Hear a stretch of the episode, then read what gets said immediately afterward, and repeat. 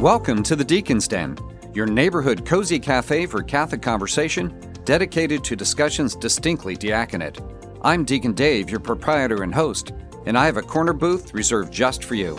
So come on in. We're glad you're here. Welcome back to the Deacon's Den. It has been so busy at the Den since the start of the year that even Joe and I have struggled to get a booth. But Joe, it's great to finally see your face across the table again. It's good to see you too, David. Oh, that's a heart moment. Everyone just hold on for that. No, seriously, the Christmas and New Year's holidays, followed by the need to balance our work, ministry, and family, it's kept us from sitting down together for a month longer than any of us expected. And that little delay, well, that's a perfect segue in today's topic, which, in part, is about keeping proper balance. Hmm. We promised in our last episode that we would spice things up in the kitchen a little with this episode, and the spice has arrived. We might call you the Spice Girls. As we are joined by our amazing wives, Judy and Rosie, as we grapple with the question Diaconate in marriage, how two sacraments of vocation enrich each other. So, ladies, welcome. Let's start by having you introduce yourselves. Continuing my theme of being deferential to my boss at the Chancery, Judy, why don't you go first? Thank you, Dave. My name is Judy Gassman. Um, I'm married to Deacon Joe Gassman Or for 38 and a half years. And I said it when it last. I was just wondering what she was going to say. I'm glad you two agree. Never, never a dull moment. We have two grown adult children. We have one son-in-law and two beautiful grandsons. Awesome. And what do you do when you're not in a podcast booth?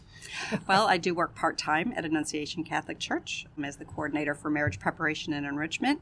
And then the other part time job I have is to care for our 10 month old grandson. That's a full time job, right? It's wonderful. Yeah, exactly. Best job you've had. Next, and certainly not least, the only woman who could ever put up with me for this long, Rosie, please introduce yourself as well. Hi, my name is Rosie Camus. I'm Dave Camus's wife of 32 years. We have two children, both grown up.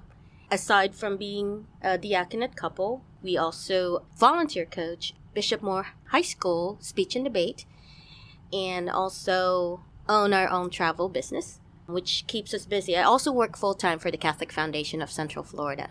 As much as you can, you do things so you don't have to Do put you up guys with me ever too get much. together? That's why we have to have that ministry together. And that's why we need a podcast and we're in the same room at the same time. So, well, uh, ladies, truly, it's it's a pleasure to be here. And as as you can tell, who are listening to this podcast, I have no control over what's going to happen in this room today. So, God bless us all. Well, let's dive into today's topic, and let's start with a trivia question. So, hands on buzzers. Who are the only members of the Catholic Church that can receive all seven sacraments? And I think, uh, Joe, you were first, but I'm still going to defer to the ladies. No, they're shaking their head no. No. No, okay, Deacon Joe, step on in. By the way, those were not buzzers. I was expecting more creative sounds from all of you, but, you know, yeah, yeah. See, there was a buzzer, kind of. All right, Joe, answer the question, and you better get that right. I think it's deacons. I think you would be right. Actually, I'm glad you all got that one, as we would have a very serious problem with our formation programs if you didn't get that. So, yes, deacons are the only ones in the Catholic Church. We are the only ones who can receive all seven sacraments, as we're the only ones that can receive both vocational sacraments of marriage and holy orders. But here's the trick both of those sacraments entail a commitment, to use the terminology we use in marriage, of the whole of life. So, how does that work when two things are both demanding the whole of your life? So, Judy and Rosie, I'm going to let you drive most of this discussion today. When Joe and I were in formation, although at different places and different times, did this possible conflict between the demands of marriage and the demands of the diaconate concern you? Well, Deacon Dave, demands is such a strong word. um, there was some concern. I did not let it overly concern me. I was more resolved to let's write it out and see how things unfold. And it unfolded over time. It was anything wasn't immediate, but the concerns were there, slowly and subtly. Rosie, what about you? Well, I will be lying if I say I wasn't concerned. As I have mentioned before, our lives have been very busy from the get go. We're always involved either in ministry or in other activities, and we try to do them together. When he started the diaconate, we have very two very small children, one four and one six at the time. So him entering the diaconate is more, can we do this? Is this the time? But we both felt that it is time and that we will manage. On top of that, his job actually travels around the world. He was out of the country most of the time for international trips. So it concerned me. But we were able to, I wasn't more concerned about the demands on the marriage, so much concerned about his health, because now this is an additional thing that, that is going to pull him away. So, yeah, I did have concern. But over time, we were able to, with little tricks and tips that we were able to do, we, we finished the diaconate formation. So. And, and both of you indicated the fact that it unfolded over time, and I think that's uh, that's an interesting insight because at least I know for me, I'm guessing it's for you too as well, Joe. We like to have the answers when we start, when we like to go in. So, uh, and I see the smile. You want to comment on that? Well, I think going into it, you know, we started through the lay ministry program together, and so we at least had that process together. So we were both being formed at the same time, Right. which I think really helped us in determining how we would like to see diaconate formation as we unfolded that. Right. We were both students in the lay ministry program. Right. It wasn't, I was not a support spouse. I was a student as well in my own right. Mm-hmm. Very different students too. That I can believe is true. And, and speaking of truth, so you've expressed concerns, ladies, specifically, I think, about the demands of time, and that certainly is a key aspect. Did those concerns prove to be true? You, you've said things unfolded over time, and you, you determined how to work it out. But what were you working out? Were we trying to solve problems that we feared and were true? Or did we find out that, okay, those original fears weren't true, but something else popped up and, and there was another demand? I would say the original fears were not as true in a outright aggressive way, for, mm-hmm. for lack of a better word. Over time, you start to realize how, gosh, before you know it, there's this, you're out of balance with mm-hmm. work, life, and ministry. Mm-hmm. It sneaks up on you. Joe and I have been very fortunate to be part of parish communities where the leadership of those parishes and the community from within the parish really were mindful of our time. They tried not to overextend us, and they were very cautious to say, "We don't want to overextend you." So mm-hmm. we've we've been very blessed in that regard. Yeah, our pastors have been very, very in tune to when we've had to go and say, no, I can't do that because I've got to check with my wife. Mm-hmm. Right, and since since ordination, our daughter became married. We've had two grandchildren, so our life is different now than when he was ordained. Let me stay on something you said just for a moment. You said we would find we were out of balance. What were the signals? If you are willing to share, I mean, because sometimes that could be, you know, I Oh, want to be boy. careful here. Here we but, go. But yeah, That- but, but what are the signals? What's the tip off for you? The signal is when I get that pit in my stomach and that eye roll that I might give him, like another text, another phone call, and you're checking your email again. Mm-hmm. Those kind of things. And, and that's like a red flag to us. Okay, what's going on here? And, and we'll, we'll talk little- about it. She always had a little phrase that I knew it went too far because I'd get home and she said, I miss you. Oh. Oh, Nothing nice. else needed have to be said. It's like, mm-hmm. okay, mm-hmm. time to recheck. It is, and it's something that I, I don't overuse. I mean, it's it's a genuine when it's to that point. I get to use it once in a while too. Yes, it does. Yeah, all, all, all's fair in church ministry and marriage, right? Yes. Uh, so, Rosie, I, I get very nervous about asking questions to my own spouse. Um, Because she doesn't know. he because I doesn't don't know what she's going to say. control Yeah, yeah. it. But but again, for you, were the original concerns true? Were there other concerns that came out for you? And where does this lead you? I don't think that there was more concern. I keep myself guarded when that thing comes. And I find it that unlike both of you that you went through this the formation together, Dave and I did not. I mean, we I was invited as a wife, but really it wasn't mandatory. So, because we had two small children, I decided that my role in this diaconate program was to take care of the kids. And so he was going through all the um, the formation, and then I started to have that signal. You know how you said about signal. It started to kind of drift us apart, wherein he's learning and I'm not, and so this is taking his time, and I feel like I'm falling behind. So at that point, luckily we both recognized it through communication, and we said, let's find a way to go together and through the help of our youth ministers program, we were able to get babysitters that would rotate to help us so that I can go to the class. So the fears are real, but we were able to somehow find a way to kind of alleviate that fear. We also kept a very rigorous calendar. Each member of the family has his own column, and everything was put on that calendar. And we have a saying, if it's not on the calendar, it doesn't exist. So we're able to kind of figure out which which things are going to take time. He set aside some time for his studies. Also, family dinner became a must, mm-hmm. unless he's on formation. Mm-hmm. And then lastly, he set aside time for kids when they have games and stuff like that. When he's not traveling or he's not formation. So those all those things helped us. Mm-hmm. So, so I'm going to extend on that. You focused on formation, which was good. That was certainly a challenging period. And then six months after my ordination, the bishop asked me to run a parish as a what we call now a parish life director. So the demands actually went beyond even our normal diaconal ministry. I had all the demands of a priest pastor uh, in my life, and our priest pastors, as we know, don't have kids uh, or wives. So one of the things I really like that you said, which I had forgotten because it was so routine for us, is family dinners were sacred.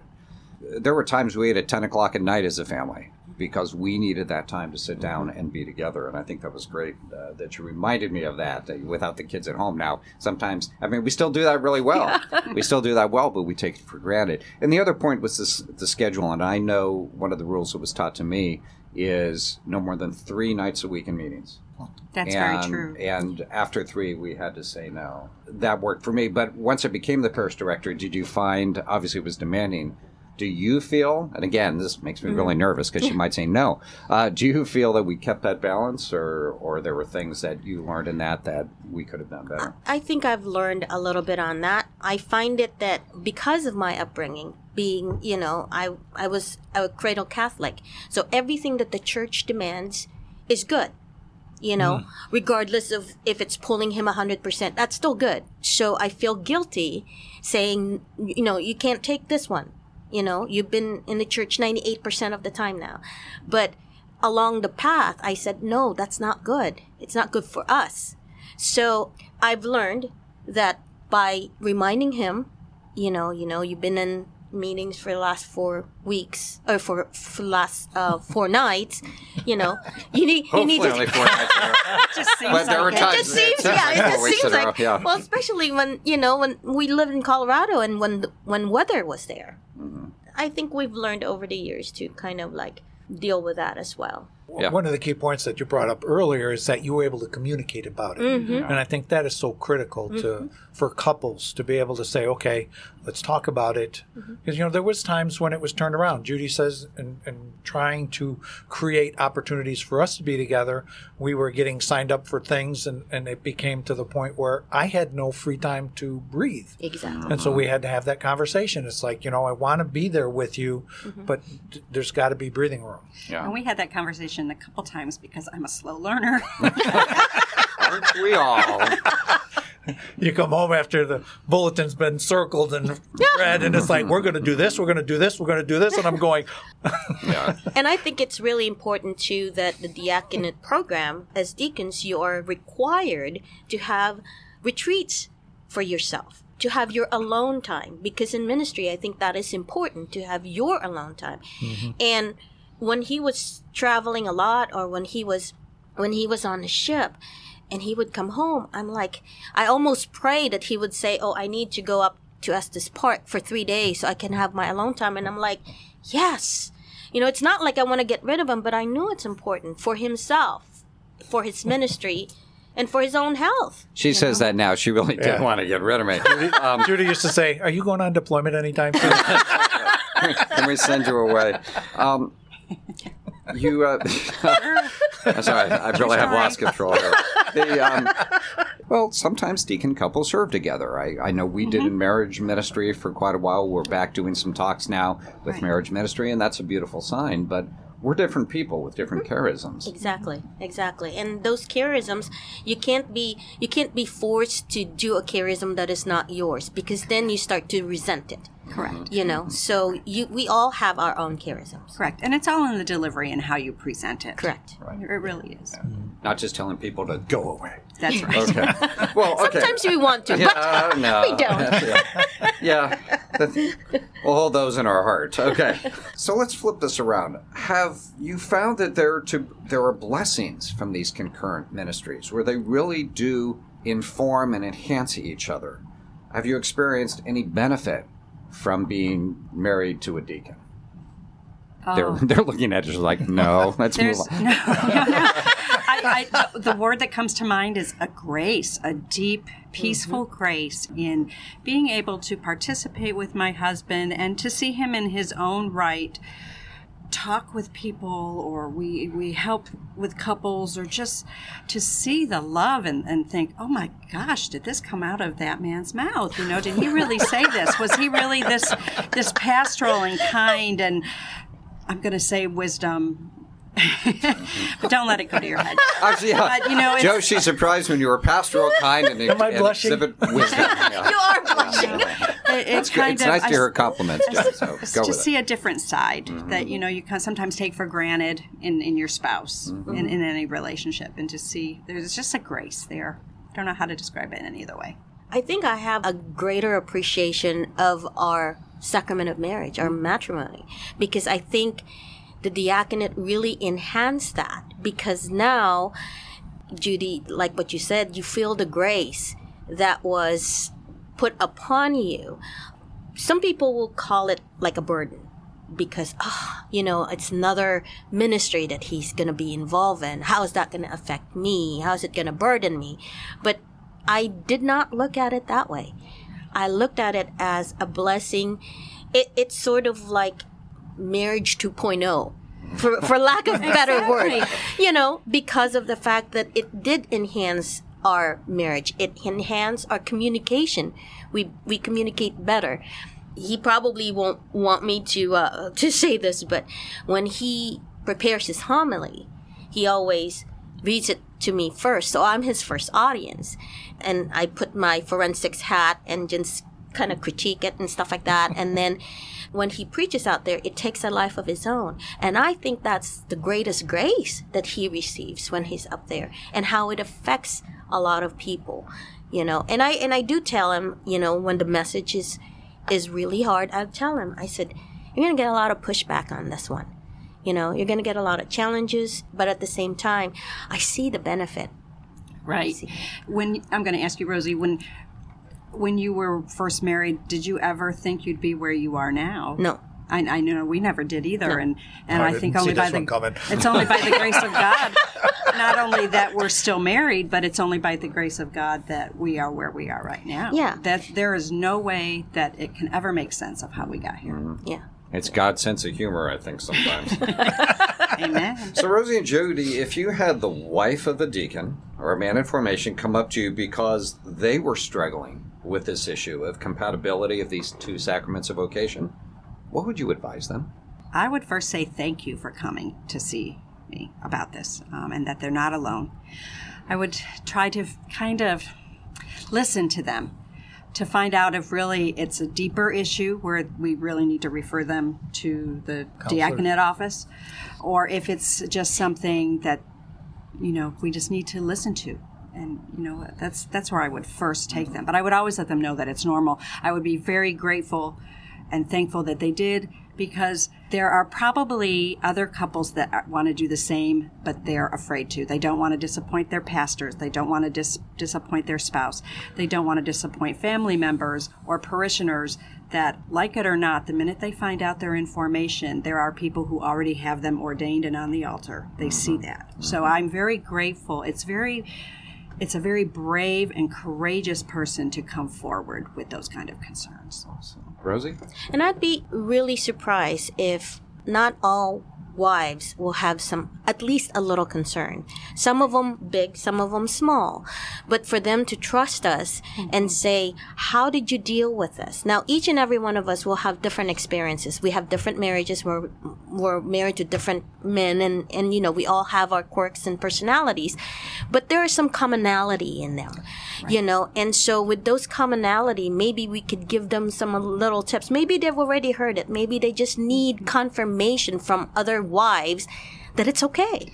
Exactly. that it's okay. And a lot of times they're even afraid to do that. But yeah when they come to us you know we're like wow they trust us. So that in itself is an honor. If we find out that they haven't shared this concern with their spouse, that would be a bigger concern in my mind because the, the spouse and the both of the spouses have to be able to safely and comfortably be able to share any problem together. Mm-hmm. So we're coming to uh, the end of our time here together. So, for any of the three of you, are there any closing words that you feel that you'd like to share on this topic? Uh, reaching out to deacon couples or, or couples in formation. what to keep in mind is the diaconate couple is a lifelong journey. It's like a marriage. Well, it's not like a marriage, but it is a marriage. With God as being the third person in your marriage, as we hope that our marriage is like that. Communication is vital. You have to keep it open, honest, and timely. You can't let it sit and fester. And the third part, which I am still learning, is be your husband's gatekeeper. Be willing to say no for him and also be his cheerleader. Because there are times that they feel you know they're human. You have to be their cheerleader but at the same time you also have to be their gatekeeper. Because a lot of times personally for me i'm going okay yeah just do that but then you know it starts to fester around me i have to learn that every single day so that would be my parting words to any deacon couples or people that are couples that are thinking of going and entering into mm. formation. You know, this is so comforting to know that Judy is kind of like my guardian. So as I'm greeting people leaving the church or coming into the church, you know, they'll say, "Where's your wife?" And I said, "She's around here somewhere. She's probably watching." but it's it's a comfort to know that you know mm-hmm. you have that guardian because in today's environment where you could be accused in a drop of a hat for mm-hmm. anything, mm-hmm. to have that person that supports you completely, that understands that that engagement might need to be very private, but yet still be present is is powerful. If I had anything to add, I would say, and this would go to people, couples who are where the husband is already ordained a deacon, or those in formation or thinking about formation. It's okay if the wife feels they need to, that as a couple, you need to step back for a bit and reevaluate where things are. It doesn't mean you stop being Catholic. It does not mean you're no longer part of your parish. It is okay to recognize when those red flags are there and say, this might not be for us at the moment. Let's step back. Mm-hmm. It's okay. Mm-hmm. And I like that as well when we, once we are ordained, there's still that opportunity to step back and take a mm-hmm. sabbatical. Because if our marriages do not remain strong, and we know this sitting here, but I really hope that everyone who listens to this podcast hears it and gets it, that if our marriage is not strong, then our ministry of deacon will fail. And that becomes vital. So I appreciate very much you mentioning that. Well, I promised that we'd spice things up a little this month by bringing in our amazing wives, and I hope the spice was right. A little Tabasco. So, what's next on the menu? Well, most Catholics experience deacons serving in liturgy, assisting their priests at Mass. But why does the deacon perform the specific liturgical roles that he does? And how does his presence complement the presence of the bishops, priests, and the lay faithful during the Mass? Check us out next time to find out those answers. Well, sadly, we've reached closing time of the Deacon's Den, but I'm glad you dropped by. Come back on in when you hunger for hearty discussions on the diaconate and Catholic conversation. Until we meet again, I pray you walk closely with God on life's journey. And when you feel the urge to visit the Deacon's Den, remember, there's always a corner booth reserved just for you.